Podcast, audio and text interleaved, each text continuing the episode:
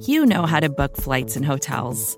All you're missing is a tool to help you plan that unbelievable travel experience. That's why you need Viator. Book guided tours, excursions, and more in one place. There are over 300,000 travel experiences to choose from, so you can find something for everyone. And Viator offers free cancellation and 24 7 customer support for worry free travel. Download the Viator app now and use code Viator10 for 10% off your first booking in the app. Find travel experiences for you. Do more with Viator. You're listening to BGN Radio with Brandon Lee Gowton and Jimmy Kempski.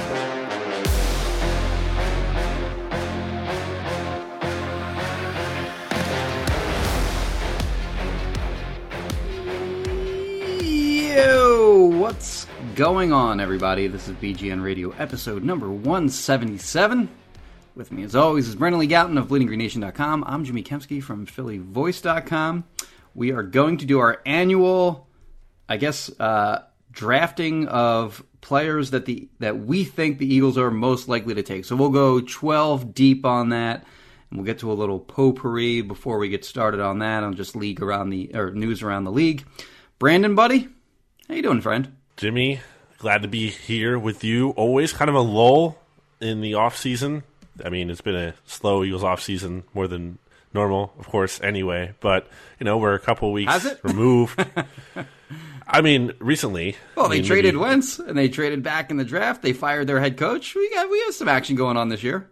That feels like forever ago. It Jimmy. does. It's It- April now. That's like it feels like, and with the you know pandemic time and accounting for all that, that's like eons ago. You know, obviously free agency not very eventful, and now we're still a couple of weeks or a few weeks away from the NFL draft. But I'm excited to get into our game that we have today because, in part, because I beat you last year because I Yeah, took uh. Justin. You took yeah. Well, you took you had the first overall pick. You Yeah. took Justin Jefferson, and uh, I took Jalen Reagor at number two. Now I really wish you were right. I wish you had won that game. But uh, before we get into everything, of course, BGN Radio brought to you by Right to Felon Craft Jerky.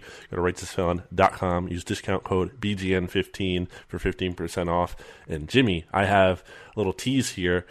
More uh, a new sponsor element that we will talk to talk to you about uh, before the first break here. We'll talk about that later. Oh, you're teasing commercials now. Yeah, there we go. All right, let's get to the potpourri section of the podcast. Uh, first of all, the Panthers uh, traded uh, their what their second round pick and their fourth round pick, I believe, in 2022, and a sixth round pick in 2021 for Sam Darnold, which, in my view, takes them out of the running for a quarterback. They were drafting eighth overall. I don't think you trade three picks for a starting quarterback or a guy that you're obviously going to start. And then you take a quarterback at eight. I guess it's still possible, but the likelihood that they're going to take one, or the way that they were reading it, they probably didn't think a quarterback was going to make it to them. Uh, but how do you think this uh, trade affects the Eagles? Well, isn't it also possible someone could trade to their pick, like, and they could kind of recoup? Like, let's say Mac Jones is there at eight, and the Patriots want to move up, and they didn't like Mac Jones, who is I think only like a year uh, younger than Sam Darnold, so they they moved out of there, and you know, and and this was part of their plan too, like to give up these picks, but to also recoup some of that because they they plan to move down, um, take the sting out of some of what they gave up. So I think like it's still possible. Like I think the their first reaction to the trade this week was like, oh, that means another non-quarterback could go off the board before the Eagles pick, and I mean that could be true, but I still think there's going to be teams looking to trade up, so it might not impact anything at all. Yeah, they're still in a decent spot because they're one pick ahead of the Broncos, who uh, need a quarterback too. And you know, if you're the Panthers and you're sitting there at eight, and you know you're not taking a quarterback, maybe you just siphon off one pick from the Broncos just to make sure, just so that they make sure they get their guy. But anyway, uh, I don't think it affects the Eagles too much. I do think that having one less team ahead of them that definitely needed a quarterback that's not there anymore isn't good. But ultimately, I do think that all five of those quarterbacks are going to go anyway uh, before the Eagles pick at 12.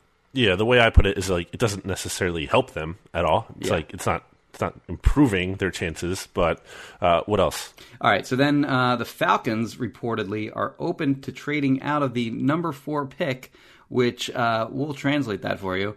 The Falcons said to whatever national reporters, uh, "Can you put out there that the fourth pick is up for sale?" So once that gets out there, I think for the most part they are trying to get out of that spot and ultimately will.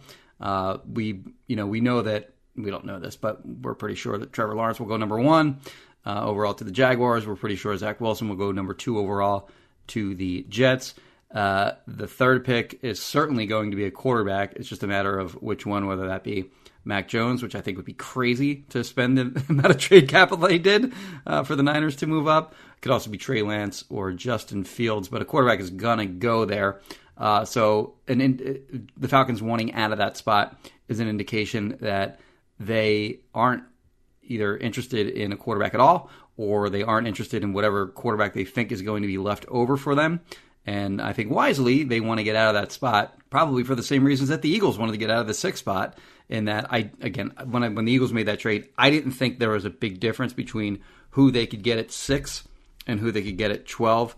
And I, I mean, there is a difference, but it's not so much of a difference that I would turn down uh, a first round pick in 2022 to make that move. So I'm guessing the, the Falcons are operating under that same logic. I saw a report on the Falcoholic SB Nation's uh, Falcon site. Kind of reminded me of the Lurie thing because it was actually Chris Mortensen again citing that Falcons owner Arthur Blank wants the team to kind of stick with Matt Ryan because they feel like he has some years left in him. But the new GM there, Terry Fontenot, mm-hmm. uh, wants to draft a quarterback. So owner probably going to win out because he owns the team. But uh, right. uh, I just thought that was interesting to see that difference of opinion there.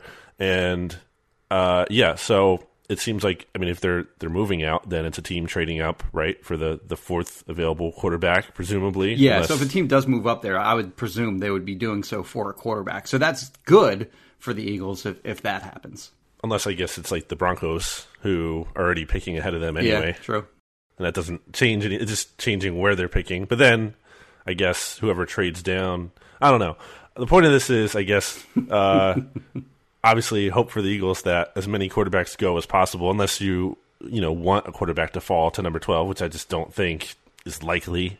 Or, I mean, why would the Eagles trade down if they're taking a quarterback? And then, uh, thirdly, uh, before we move on to our draft, uh, Nick Sirianni did a, an in-depth interview with a friend of yours and mine, uh, Fran Duffy from the Eagles website who uh, obviously has uh, you know X's and O's chops uh, in spades, and he spoke for over 20 minutes with Nick Sirianni. Nick Sirianni got to showcase his personality uh, in that kind of setting, which is sort of more in his comfort zone, obviously, than you know uh, press conferences with the media where he's standing in front of a podium in front of a screen with like you know 20 different faces on it. Uh, so I only saw like the first four or five minutes of that, but you know, I, I thought that he came across well in the short time. I, I, still have to catch up and watch the rest of that. But what, what were your thoughts on uh, his interview with Fran? No banana routes, Jimmy. I did no see that part. Routes. Yeah, yeah, yeah. He wants a uh, he wants a crisp cut. St- was it stick your your foot in the ground and go?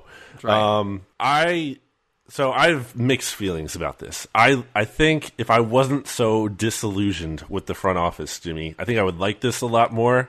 And if I felt like, you know, encouraged by the front office, I would feel also good about this a little bit more, which isn't really fair because I'm kind of, you know, not as, uh, assessing Nick Sirianni in a vacuum or on his own merit as much as I'm, you know, uh, assessing him by what he's associated mm-hmm. to and tied to.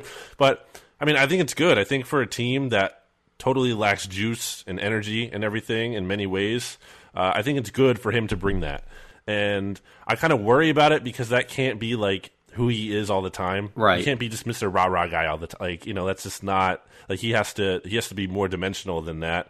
But I, I think it's authentic though. I think he's not faking it and I think that's good. He just seems like a guy who gets mm-hmm. like really juiced up and, and pumped up and that's good and I think that's relatable in Philly. Of all places you could possibly have that. So uh I it's I, I, it's something I, I said when we were talking about the last Howie Roseman Nick Sirianni press conference is like I know a big takeaway from that press conference was wasn't anything Nick Sirianni said, but rather his demeanor and the energy and the juice level he has, and I think that's great. But you know, it doesn't like guarantee, and it also doesn't disqualify him either way as a uh, as an actual good head coach. What about you? I think it was good for the fan base to see him in his own element where he's talking X's and O's and he's talking about film and he's talking about players and that kind of stuff. Whereas, you know, in the introductory press conferences, he's asking, he's being asked a lot of questions about stuff that he's probably not even really in on the decision on, like you know Carson Wentz's future with the team and such. So like you know, as a public speaker, he's not Frederick Douglass, but as a guy that can talk film when, you know, when, you know, he's, he's talking about schemes, you know, that, that, that he ran in the past in Indianapolis. I thought he can't, and again, I didn't see the whole thing, but I thought, you know, he, he looked uh, very comfortable, uh, a lot more comfortable in his own element. Yeah, I think we're seeing that more and more. And I also I think the the whole I think I've talked about this before, but the first press conference thing is like overblown. Even like yes, not not even just him and how he came off, but also like the perception that like other people just started to say like, "Oh, uh, he's getting way too much hate." Like I don't know, I didn't even like see an an ordinate amount. I'm sure there were angry people about it, um, but I didn't see like I don't know, just this this. Oh, whole... there were people goofing on him for sure. There were, yeah, absolutely, but I don't think that was like the majority of people. I don't yeah, think like, yeah, yeah. most certainly people lo- locally. That. Locally, that didn't happen. It was more like national people that were kind of bashing him. Yeah, I would say that kind of became a little bit of a straw man, at least to me. Maybe I'm wrong about that, but to my perception, like I was like people were like, oh, people thought. I just don't want to hear like, oh, people thought. A lot of people thought this guy couldn't even be a good head coach. like if he turns out to be one because he had a bad press conference, like I don't think that was the majority opinion at all. And anyway, moving beyond that, what he actually said was fine. By the way, it was just like his demeanor. He was clearly super nervous, and uh, and understandably, like not like uh, I think there's like a, a Seinfeld opening to one of the shows where like Jerry's talking about how uh, the number one or the number two fear that people have in life is death. And number one is public speaking. So, like, a lot of people would be terrible in that in, in that scenario where you're, you're I would be, yeah. right? So like, and like, and you you're on you, you have a podcast, you go on TV, like you're kind of already accustomed to doing that. So like, it's funny when you hear people criticize the guy for not being a public speaker, where they'd like wet their pants in that same situation. And Doug's was terrible. I think Doug's might have been even worse, honestly. Go back and watch Doug Pederson's first press conference, and boy, is it not good. It's like brutal. It's like cringy, awkward at points. Uh, but it didn't matter. So, anyway, All right, so moving on. Um, well, let's get to the draft. So just to kind of walk it, walk you guys through what we'll do, we'll kind of have a snake draft here, and we will pick who we think are the most likely players for the Eagles take to take in the first round, whether that be at twelve or if they move up or back. Um, Brandon, you got a coin for the first pick, I want to stress before I flip the coin most likely, we are. right? Not who This we is would an activity. Yeah, this isn't preference based. We can talk about that within this, but where the activity is preference because I think that's the most interesting thing to do, right? Because who cares? Right, nobody cares about our in opinion. Yeah. like that Yeah. like we're thinking you know we're using the insight that we have and the knowledge of the team to you know kind of predict what's going to happen. All right so anyway uh heads or tails? I'm about to flip it. Uh, tails never fails. okay so jimmy's going with tails. That was a terrible flip. Let me do that again. Didn't make the noise. It's tails. All right, so I get the number one pick. With the number one pick of the Who Are the Eagles Going to Take draft, I select Devontae Smith, ooh wide receiver, Alabama.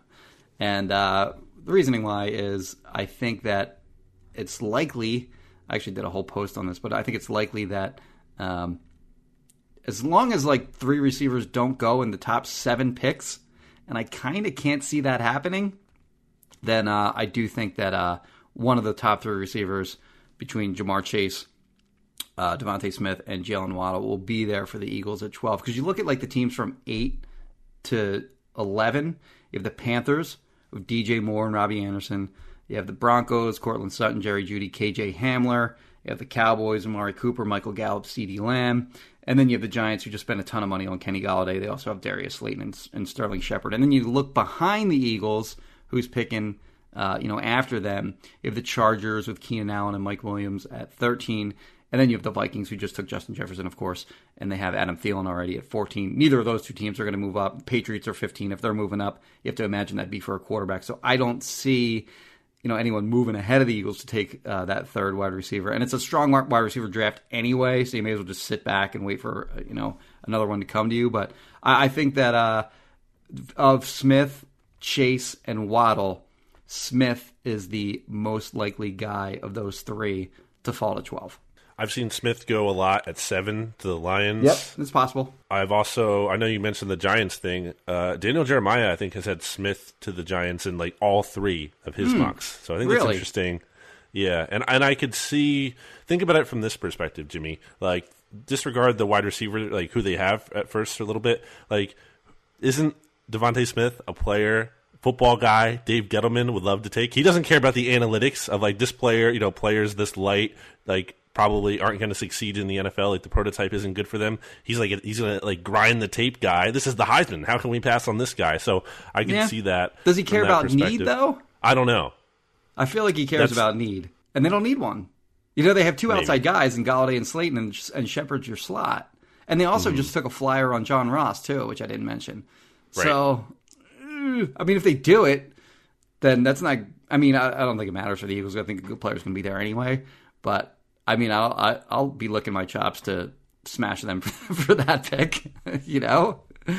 But anyway, I have Devontae number one on my preference board. Okay. who I would like to take because I just think this guy. I think he's Justin Jefferson. Not exactly the same player. Not going to say he's going to have the same amount of success, but in terms of like, and even the the profile isn't as good of a bet because of the weight and everything. But just in terms of this guy being like a dog, a guy like you just know is going to go out there and like play his butt off and compete and like all he cares about is winning and i, I just the, the football character is big for me and i think you just look at how he dominated the sec not unlike justin jefferson and i just think don't overthink it and i don't really care about the weight thing this isn't a guy who's had durability issues in college like i'm just i'm totally not concerned about him at all and i would very much like the eagles to get him at number 12 so if they did i would i would love that jimmy but i don't where do you have him on your? Uh, where do you have him ranked on your?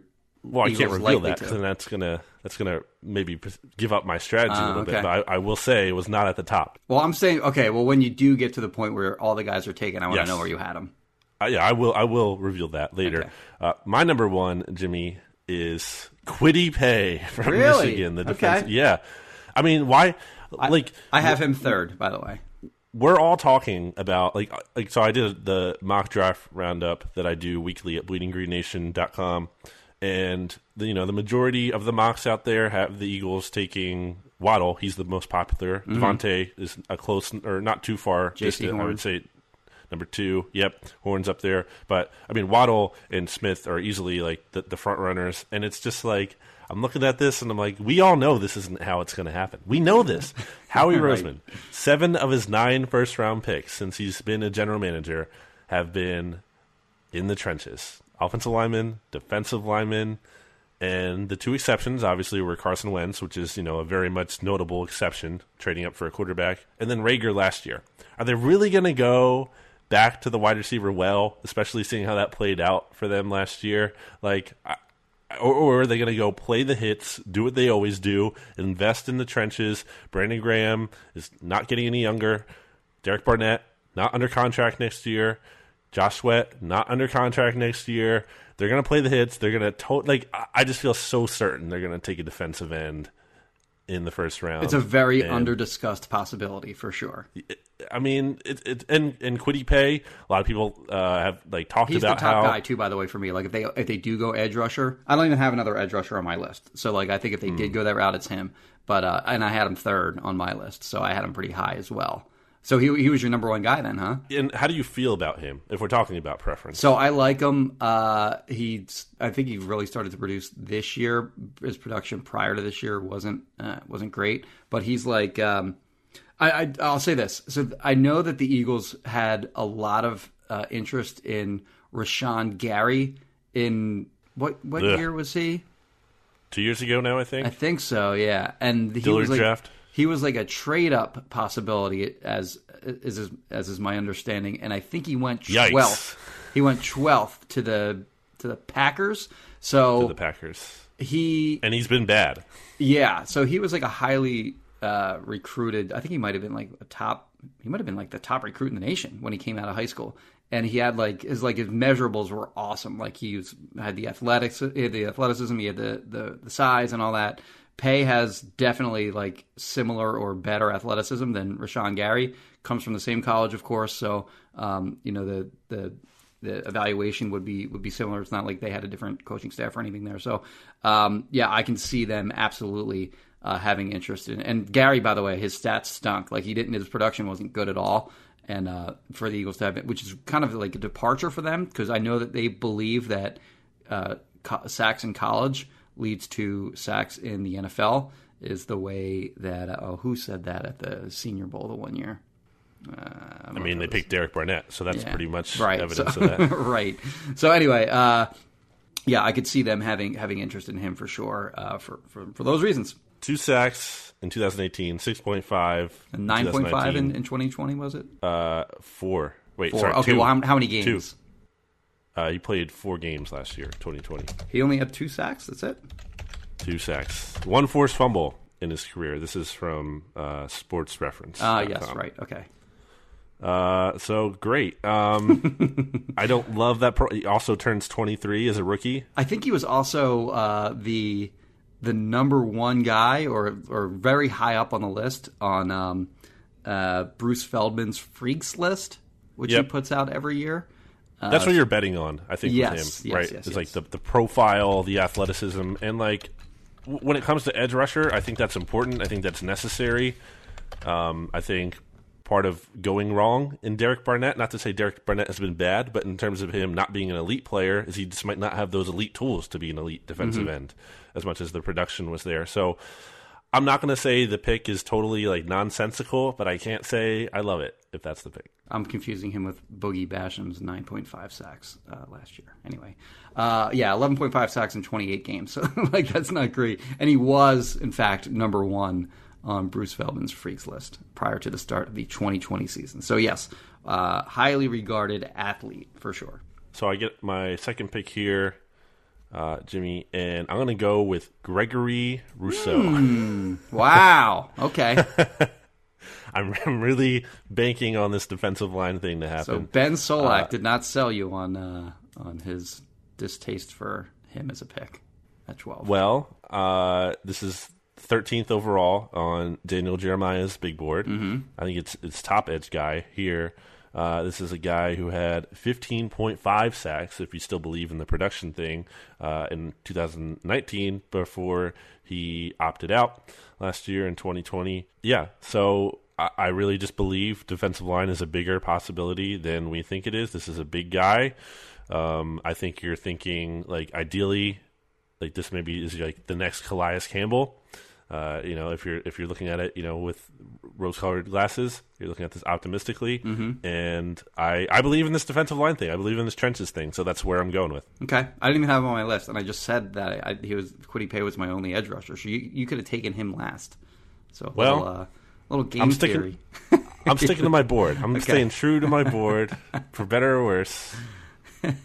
But yes, he is a gifted player, little raw. As Ben, I, I haven't watched his sack, so I, I'm going solely on Solak's take here during the podcast that the the three way podcast we did, where he said there are lies, like those 15 percent, 15.5 sacks were lies, and that you know the play either took too long to develop, or so you know one of his teammates actually made the play, and the quarterback just kind of ran into him.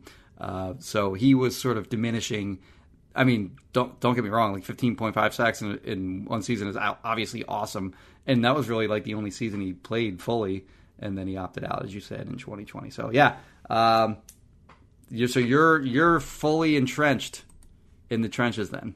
So they were lies, just like Donnell Pumphrey's college production. Yeah, I guess so. All right, all right. Why don't you make another pick, Jimmy, and then we'll go to break. Okay, so I'm going to go Jaycee Horn.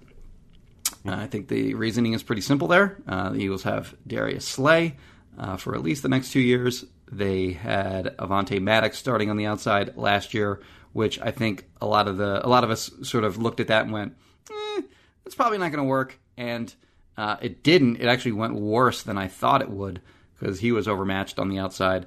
Uh, I think Maddox will be fine with a move into the slot, but they have nothing on the outside opposite Slay. I mean, if like if, when I put together like the Eagles depth chart, I have Craig James there. So like like it's not good. And uh, Jaycee Horn is a super athletic um, prospect. He ran a sub four four at his pro day. Uh, he's got good size, and his play demeanor is awesome. Like this guy is is a guy who'll be fun to watch.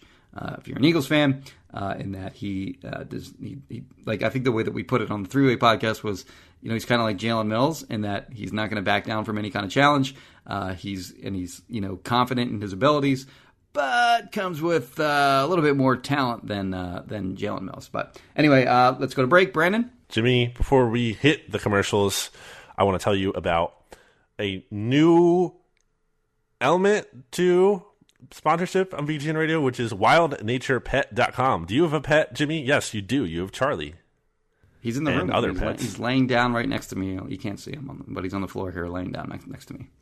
And if Charlie could talk, he could tell you that Wild Nature Pet, uh, or go to wildnaturepet.com. The snacks, the, the animal pet snacks you can get on there are great, right? He would say that. I bought a bag and I got him some, and I opened the bag, and before uh, like I even took anything out of there, he knew it was dog food. You know, it was like a dog treats rather, and he was like up on me and like you know wagging his tail, like give me some. And actually, he can talk. Let's see, Charlie, Charlie, is there a rabbit outside? Who's, where's the rabbit? Where's that rabbit? Rabbit. Is there a rabbit outside? I'm trying to get him to bark. He, he, he, he barks if you say rabbit. Yeah, because if I say there's a rabbit outside, he'll go to the window and he'll look for the rabbit, and he'll, it doesn't matter if there's one there or not. He'll bark.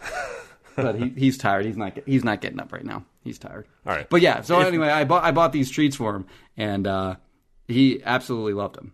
So you can get some treats for your dog in your life by going to wildnaturepet.com using discount code BGN15 for 15% off dog treats. Hey, same discount code you can use for righttoselling.com for Right to Sell Craft Jerky for you as a human and feed yourself some uh, human jerky, not dog treat jerky, by using the same discount code BGN15 for 15% off. So go do that. It's a good deal and you'll be happy that you did. Jimmy? Back after this. Vacations can be tricky. You already know how to book flights and hotels, but now the only thing you're missing is, you know, the actual travel experience. Because is it really a vacation if you're just sitting around like you would at home? You need a tool to get the most out of your time away. That's where Viator steps in. You can book guided tours, activities, excursions, and more in one place to make your trip truly unforgettable. Viator has over 300,000 travel experiences to choose from. Everything from simple tours to extreme adventures and all the niche, interesting stuff in between. So you can plan something that everyone you're traveling with will enjoy. Real traveler reviews give the inside scoop from people who already been on the experiences you're considering, so you can plan with confidence. Free cancellation helps you plan for the unexpected. And 24 7 customer support means you can travel worry free. Download the Viator app now and use code Viator10 for 10% off your first booking in the app. Find travel experiences for you. Do more with Viator. Back here on BGN Radio, episode 177. It is time for your second pick, I believe. Or third pick overall, but your second pick of your your little order here. I'm going Penei Sewell, offensive tackle, Oregon. Um, and the pick there is pretty easy for me. If he's there, then I think you're. Well, they better do more homework on him than they did on Andre Dillard. uh, because obviously they did not do enough homework on Andre Dillard. Uh, I assume they will do more homework on Mr. Sewell in the event that he falls to 12, which some people are beginning to think is a possibility. And if he's there, I don't think that Jordan Mailata was so great. I mean, certainly he showed some things and to be encouraged by last season, but ultimately, like when I charted all the Eagle sacks last year, I think he, I want to say he gave up like nine and a half. So it's not like you had like some kind of like superstar season.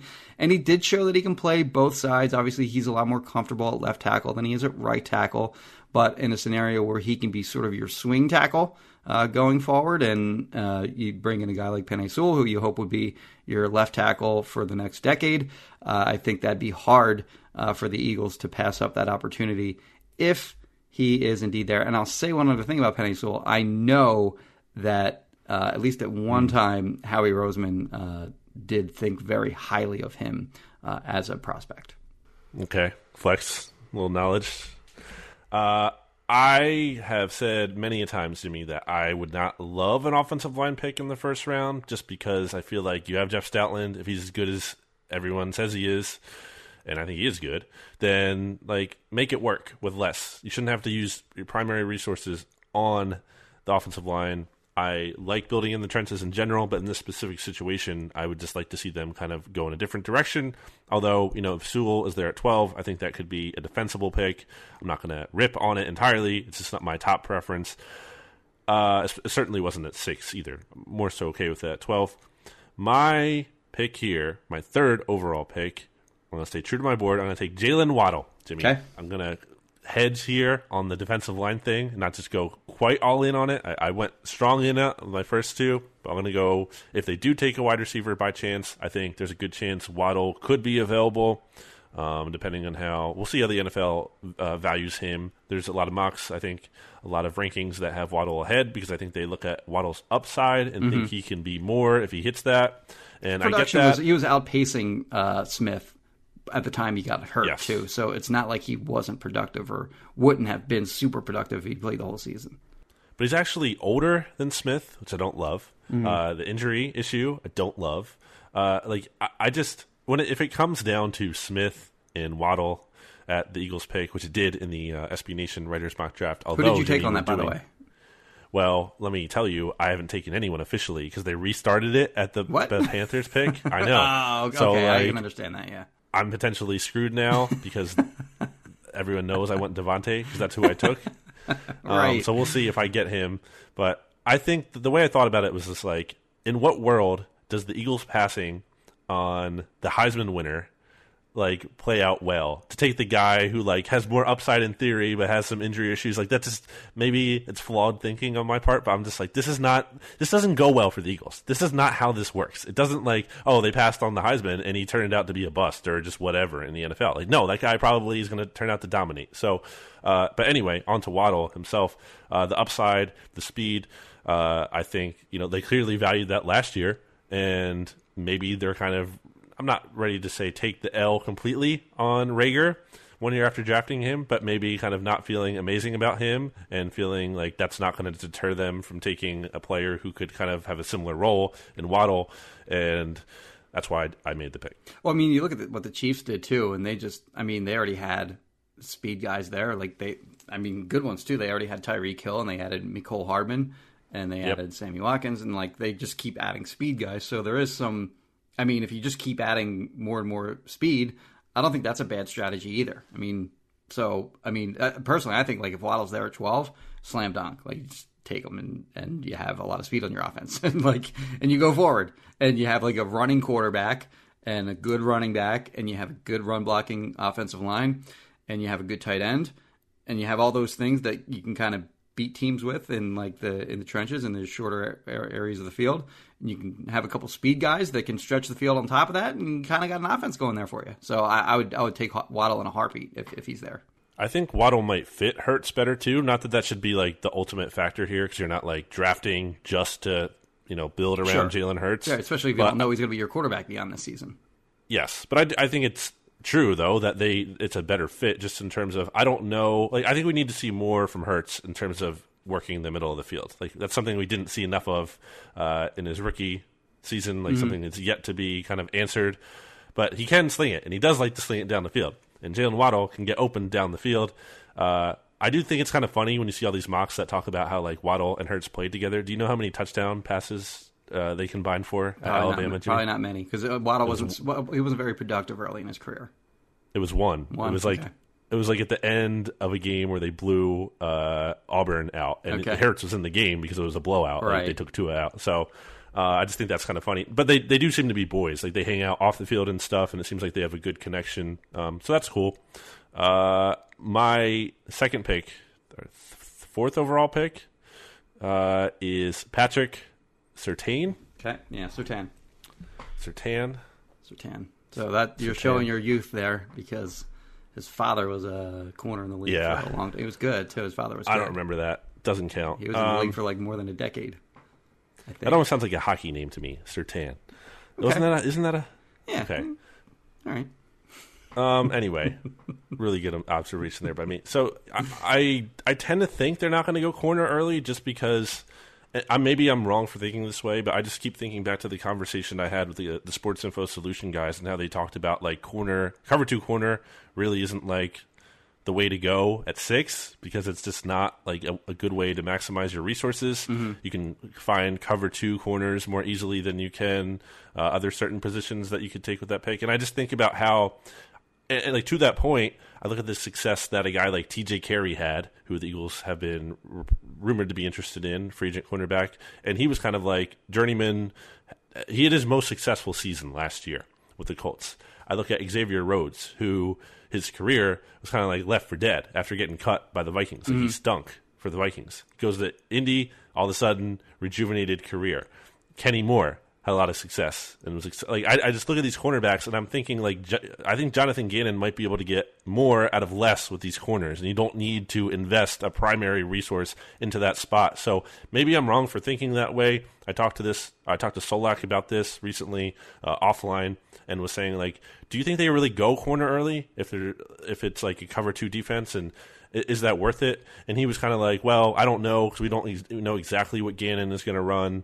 Although there's been some talk that there is going to be some cover two there, Jimmy. So we'll see. And cover three. Um, so uh, yeah, I I just don't know if that's the most likely pick. So that's why I have it here. But if it is, and Surtain could be there, then that's the direction I have them taking. I've taking their what's it their sixth Alabama player that they've taken since like 1957 or something, something crazy like that. Yeah, none since what 2003 or 2002. 2002. Freddie Freddie Milons.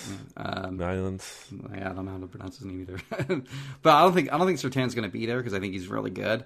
I think uh, Mm-hmm. if he gets to ten, I actually had him in the same spot. Like so, he was like my next guy up on, on my board. But uh, if if he gets to ten, I think that's an easy pick for the Cowboys to make, and even the Giants at, at, at eleven. I think he's an easy pick for them to make as well. Um, is that your second pick, or yeah? You went Waddle Yeah, Surtain. you're, right? you're up.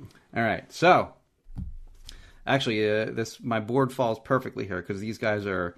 I don't want to say they're the same player, but they're sort of the same. I'll just I'll list them both at the same time here. But they're they sort of like the same fit with the Eagles, and that's Rashawn Slater, uh, offensive tackle. Uh, he played offensive tackle at Northwestern. Some people think he's going to be a guard in the NFL.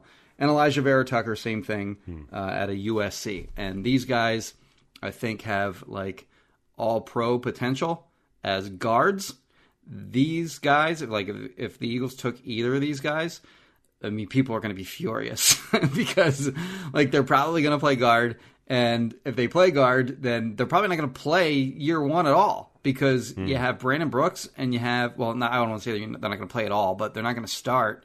Uh, assuming everyone stays healthy week one, because you have Seumalo at left guard, who's, who's not going to get benched in favor of a rookie, and you have Brandon Brooks, who's you know an All Pro guard in his own right, assuming he can come back from his uh, Achilles tear. So, um, yeah, I think he's a play for the future. He fits in if uh, you know Jason Kelce retires next offseason.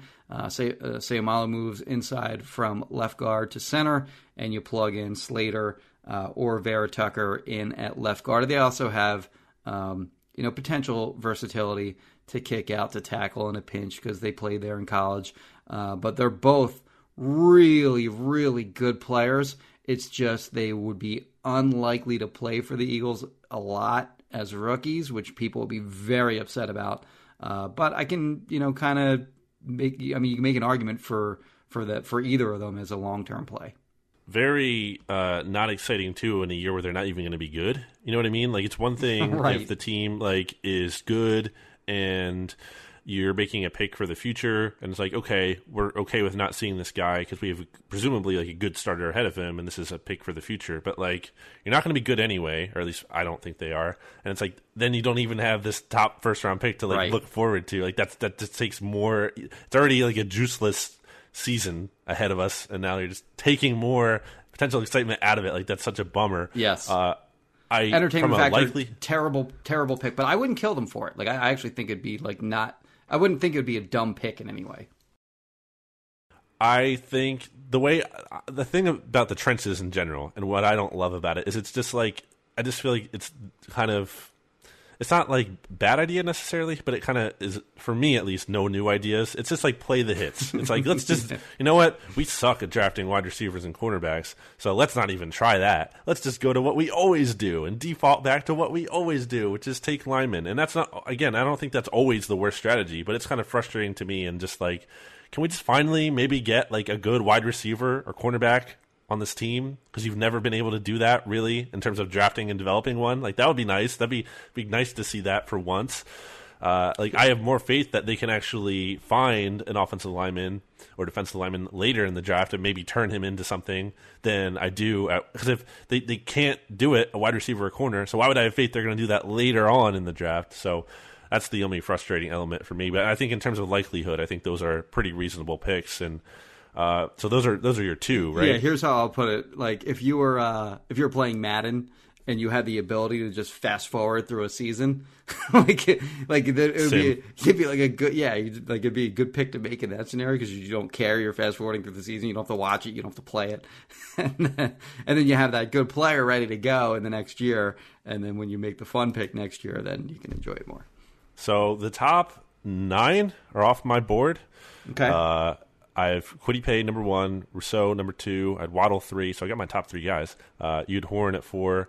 I mean, you had Horn. I had him at four. I had Surtain five, Sewell six, DeVonta Smith seven, and then eight, nine, Slater and Tucker or Vera Tucker. That brings me to what my next two picks. So I get two more picks, yes, and then you uh-huh. get the one. Okay, so Micah Parsons. Yep, I had him Jimmy. next on my list too.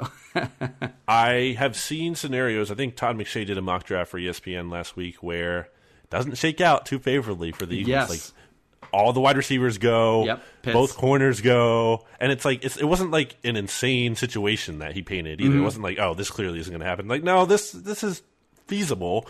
Um, that, there is like a doomsday kind of scenario like that I think for Sewell was still on the board, and I would take him in a heartbeat He over was. Parsons. Yes, and that's and that's fair, but like you know, still like juice level like not very high Yeah, right, overall in that yeah. scenario. And I think there could come to a point where maybe Parsons is realistic. I I still struggle to believe it because of how this organization I think just doesn't value that position. But Mm-hmm. if you want to say that you know bringing Gannon in makes a difference, and maybe it does because you look at how going back to the Vikings, they use what number nine overall on Anthony Barr. They had Eric Kendricks, who was a high second round pick, I Yep. believe. You have uh, what's his name, Darius Leonard, very high second round pick. Right. So like.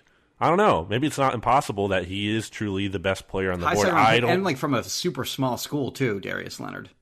True. Yes. So I- I don't think it's impossible. I think it's. I still th- don't think it's likely, but I think the odds went up a little bit, and you know we're, we're kind of deep here into the list anyway. So I will take a flyer on Micah Parsons. Do you have any thoughts on him? Yeah, so I'm with you on the on from the standpoint that the scheme maybe will like elevate the importance of the linebacker position because if they're going to be blitzing linebackers a lot, you want a guy that can be able to get to the passer, and Parsons can certainly do that.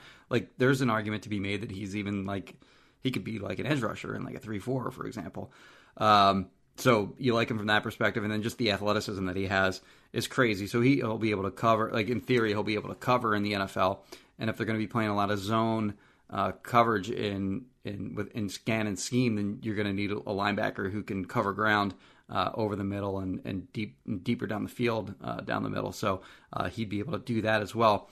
And then also like I think you know obviously they deprioritize the position, but I want to say Joe Banner put it this way, where like if you have a weakness on defense, like it's gonna get exploited.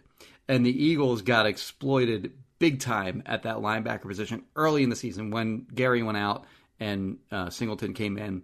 It got corrected a little bit. Singleton was obviously a lot better than Gerry, but they were just getting torched week in and week out by tight ends and also in the run game to some degree.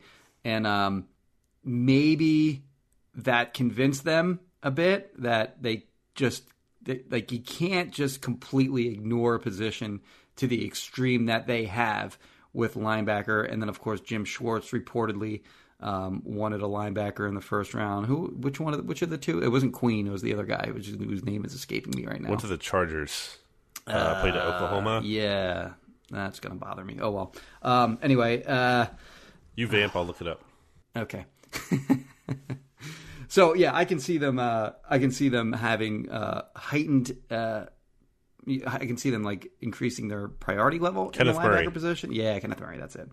Um, but again, at twelve, I, I have him in the same spot as you do. So he's like mine. uh, What would you have him tenth? I have I have him 10th overall. Okay, so I, I had him ninth overall. So I still think the likelihood of them taking him is very low, but I do think it's more of a possibility than it would have been in other years. Like when he was there at six, obviously no way, and people were mocking Yeah. uh, Michael Parsons to the Eagles at six, and like I would just And then I was mocking them. right at twelve. Uh, I still think that's silly to mock him there because there are so many, you know, more clear uh, possibilities for the Eagles. But I wouldn't like I, I wouldn't call it a non zero percent possibility that he goes to the Give me a Eagles at 12. percentage chance. one at twelve. So like- if they like moved back a little bit, then I could see it a little bit more there. But um, well, that's that factors in here to our draft. We, we're we're Yes. counting for potential. Well, I think move when, up. when we're getting down this far, I think uh, uh, a lot of like everyone that we name from here on out is a potential move back kind Yeah. of pick. And on that note, Jimmy, I'll go to my final pick. I believe here. Okay. Uh, I'm between two guys. I'll bring up the other one after you reveal your final one, if it's not the same or if it is the same. Uh, I'm gonna go with Jaelan Phillips, who Okay. some people think is the top edge. I think Solak was saying just based on like film alone, Talent alone. Yeah, is- yeah, yeah. yeah, is is the top guy, and maybe it is a trade down. I don't know, or maybe the Eagles just love this guy. I don't know, but if I'm you know sticking to my defensive line thing, I think I have to lean into that. And it, it's very much an Eagles pick from potentially like outsmarting ourselves here, like so. So totally uh, checks that box. I'm going to go with him as my final pick. Major injury concerns and uh, you know, does he want to play football concerns? Um, he retired at one point. I mean, for That hasn't stopped them before, Jimmy. That's true. Yeah. All right. So uh, my final. I have three guys left. Do you have any guys left on your list that you, that aren't going to get taken? yeah, just the one, but you have to All tell right. So with got. my last pick, and this would probably be in a move back scenario. oh, maybe it's the same. Caleb Farley, cornerback Hmm. from Virginia Tech, who some people thought was the best corner in this draft talent wise, but has injury concerns. Um, I mean, they drafted Sidney Jones when he they knew he wasn't going to play at all in in, in uh, 2017. Or actually, I guess he did play a little bit in that Week 17 game against the Cowboys, the meaningless one. Uh, but they were willing to do that with a with a high resource. Then uh, this isn't the same situation because it's not like Farley's going to miss you know his rookie season or anything like that. But he just comes with long term uh, injury concerns. So if he checks out like you know, minimally, then I do think that he has a possibility either at 12 or with a slight move back. I have Javon Moehrig as the pick that I didn't get to make Okay. here. My final player remaining. Obviously, more of like a trade down kind of scenario. Mm-hmm. Just looking at their safety situation. I mean, you know, Harris is on a one year deal, Anthony Harris, and then McLeod also, I think, will be a free agent after this year. So, you know, ideally, kind of need to get younger back there. I have two guys that went undrafted. Uh, Jamin Davis. I don't know if. I'm pronouncing his first name right. Uh, linebacker out of Kentucky. Um, again, that'd be a move back scenario. Um, I think they they might be more interested in him even than Parsons uh, as a linebacker. But uh, and then the other guy is Justin Fields in a scenario where somehow he falls to the Eagles at 12. Do they consider that there? No, I mean, well, first of all, I don't think he makes it there, and I, just, I don't well, either, it yeah, just, to be clear. it makes no sense to me how they're taking like it just. I, I in a theoretical world, sure, but like in actual real life, I just don't understand how that works. How they move back and then take a quarterback. Like, I just don't. I just don't get it. I don't see it. I don't think there's any way Trey Trey Lance makes it to 12 because of just his absurd upside. But if there's something that teams just don't like about Fields, and you know there is some stuff like not to like, like um, we discussed him previously, like the um, uh, his you know reading blitzes and such, like uh, pre-snap and uh, you know holding on to the ball for a while and like kind of like the same way that Carson Wentz did in his final in last two years really uh, with or really over his entire career with the Eagles um, you know and th- there, there are concerns with, with Fields game but I think he's like super talented he's got a big arm He's accurate when when he has when he has a, a pocket to throw from. He's big, he's strong, he's fast. He can run. Like I like a lot of different things about his game. If he's there, I mean, I would take him in a heartbeat, but I'm not um, but also, I didn't trade back from six to twelve like the Eagles did. So uh, yeah, like I'm with you. Like it wouldn't make a lot of sense for them to move out of the sixth spot if they like liked him enough to take him at twelve. Then wouldn't they like him enough to, to just not move out of six and take him there? Uh, but anyway, uh, uh, so that you had nobody. Oh, you already uh, said your remaining guys. Moehrig. Yeah, Moehrig, right? TCU. So uh, just to recap, I'll let you figure out your board or your final your your six picks. Jimmy, mine were Kwity Paye, uh, Gregory Rousseau, Jaylen Waddle, Patrick Surtain, Micah Parsons, and Jaelan Phillips. And I had DeVonta Smith, Jaycee Horn, Penei, Su- uh, Penei Sewell, Rashawn Slater, Alijah Vera Tucker. Well, I got the offensive line market cornered, and uh, Caleb Farley. All right. I beat Jimmy last year. We'll see if we can make it two years in a row. Unfortunately, you beat me last year. Well, unfortunately for you and also me. That's right. And anyone who cares about the Eagles. Oh. That's right. Uh, any final thoughts, Jimmy? Uh, yes, if you're looking to buy or sell a home, please call Kristen Roach of Roach Realtors, 856 906 9295. Especially if you're looking to sell a house, like the market's out of control, you will get more for your house than you would probably think uh, at this time. So, yes, Kristen Roach, 856 906 9295. Any final thoughts for you, Mr. Gowton? I don't know. Be nice to each other. Be be do something good for someone. You know, let's try to make the world a better place over here. um, check out the SB Nation NFL show. Of course, I was on uh, with our friend RJ Jimmy RJ Ochoa from Blogging the Okay. Boys. We did a most controversial takes in the NFL. Do you have a what's your most controversial NFL take? While you think about that, I'll keep talking. Give it to me after I'm done here. Uh, so we did that for the SB Nation NFL show, and also did over under on win totals, our best bet in each division. I did that with Rob St- Stats Guerrera on Tuesday. Talked about the Eagles in there. I took the under on a certain Philadelphia football team at 6.5. Feel good about that. Uh, we also check out Righteous Felon and Craft Jerky by going to righteousfelon.com using discount code BGN15 for 15% off. Follow me on Twitter at Brandon Gowton. Follow Jimmy Kempski on Twitter at Jimmy Kempski. Check out bleedinggreennation.com. Check out phillyvoice.com. And also, Jimmy, what's the take? You know, I don't really have anything right now that's that's. But normally, like I have like five different things that I can rattle off that like people are bugging me. Like, uh, I, but I can't think. Like, what were some of the ones that, that were said? I'll say if I agree or not. Well, one I had was that the well, I mean, this is contra. I, so I, I it's like a two layered thing here. My Eagles one was like, okay, I think the Eagles are going to be competing for the number one overall pick. And Ooh, prob- okay. is that controversial to you? Yeah, I don't think they're going to be competing for the number one overall pick. Well, then it's, a controversial They, they, thing. they, so, have okay. the, they have the easiest schedule in the NFL, and it's actually by a pretty big margin. Like, like their teams that they're going to face have a winning percentage of like five thirty, and the, like the next closest team is like I'm, I'm sorry, not five thirty, four thirty, and the next closest team like their winning percentage is like four fifty something. I think.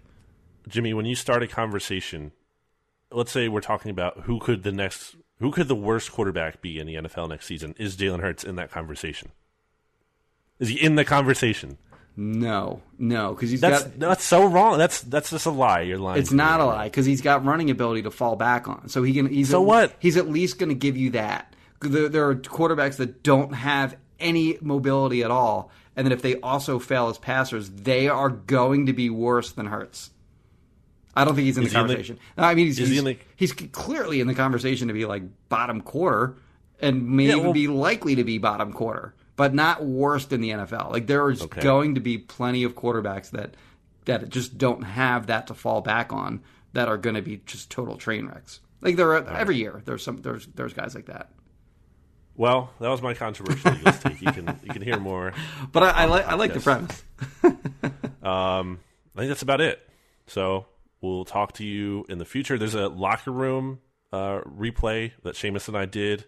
Jimmy, I want to get you on there as we get closer to the draft at some point. Get Solak on there too. So go check out myself on a locker room app. It's for iOS only. But you can follow me on there to get notifications when we go live in those rooms. It's a lot of fun. You can interact with the show, get on the feed, and uh, How so are you doing do against all that? before before we close out? How are you doing on against uh, Ray Diddy in the uh, crossing? Uh, I'm probably getting smoked, Jimmy, as I should be. It's a, it's a total honorable loss. Jimmy, for those who don't know, Jimmy's referring to the March Madness or April Madness now uh, tournament on crossingbroad.com where it's uh, Eagles Media and Actually, you're help- beating him on their site right now. well, that Did you know that?